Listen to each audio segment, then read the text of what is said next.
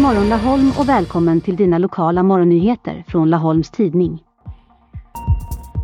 Trots att Laholms ombåtsförening vann den nya auktionen med ett bud på 52 100 kronor får de inte köpa SS Lagaholm. Laholms kommun viker inte ett öre från reservationspriset på 140 000 kronor.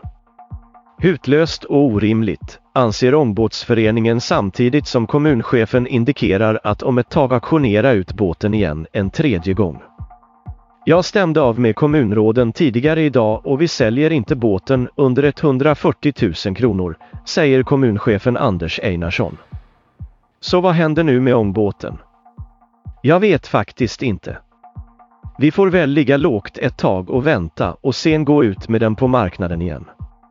Det är det mandatet jag har just nu, säger Anders Einarsson. Ångbåtsföreningens kassör kan inte mer än att sucka. Det här är en neverending story. Det blir ju bara larvigt om det ska bli en tredje aktion, säger Christian Einarsen. På Sparbanken Boken i Hishult ville man göra något för att stötta Ukraina.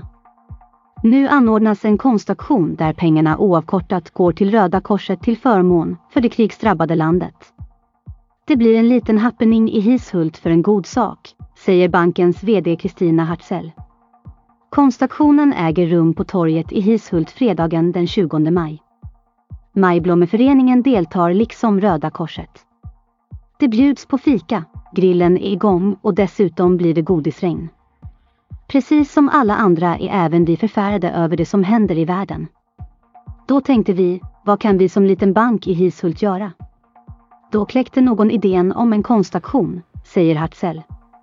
Det passade väl ihop med bankens tänk i övrigt. Kunderna blir involverade. Konsten är en viktig del i Hishult, inte minst med tanke på konsthallen och hållbarhetstänket. Den 21 maj firas blåsmusikens dag med en gemensam konsert av Båstad Bjäre musikkår och Våxtorps brassband. Under förmiddagen spelar de på Stortorget i Laholm och under eftermiddagen hörs de i hamnen i Båstad. Det är fjärde året som blåsmusikens dag firas över hela Sverige med livekonserter över hela landet. Klockan 11 spelar de på Stortorget i Laholm och klockan 15 är det dags för ett framträdande i hamnen i Båstad.